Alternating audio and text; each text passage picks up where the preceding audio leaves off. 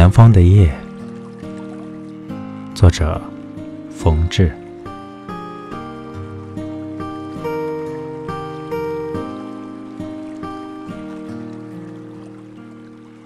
我们静静地坐在湖边，听燕子给我们讲讲南方的静夜。南方的静夜已经被他们带来，夜的芦苇蒸发着浓郁的热情。我已经感受到了南方的夜间的陶醉，请你也嗅一嗅吧，这芦苇丛中的浓味。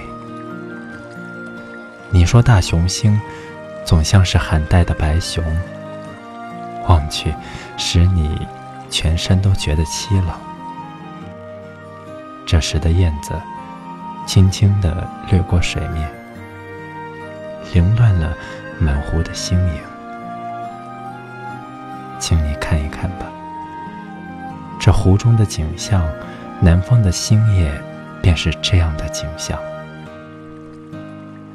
你说你宜兴那边的白果松，总仿佛树上的积雪还没有消融。这时燕子飞上了一棵棕榈，唱出来一种热烈的歌声。请你听一听吧，燕子的歌唱，南方的林中便是这样的景象。总觉得我们不像是热带的人，我们的胸中总是秋冬般的贫瘠。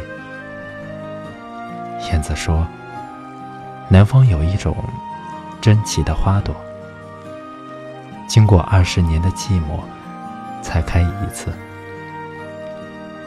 这时我胸中忽觉得有一朵花隐藏，它要在这静夜里火一样的开放。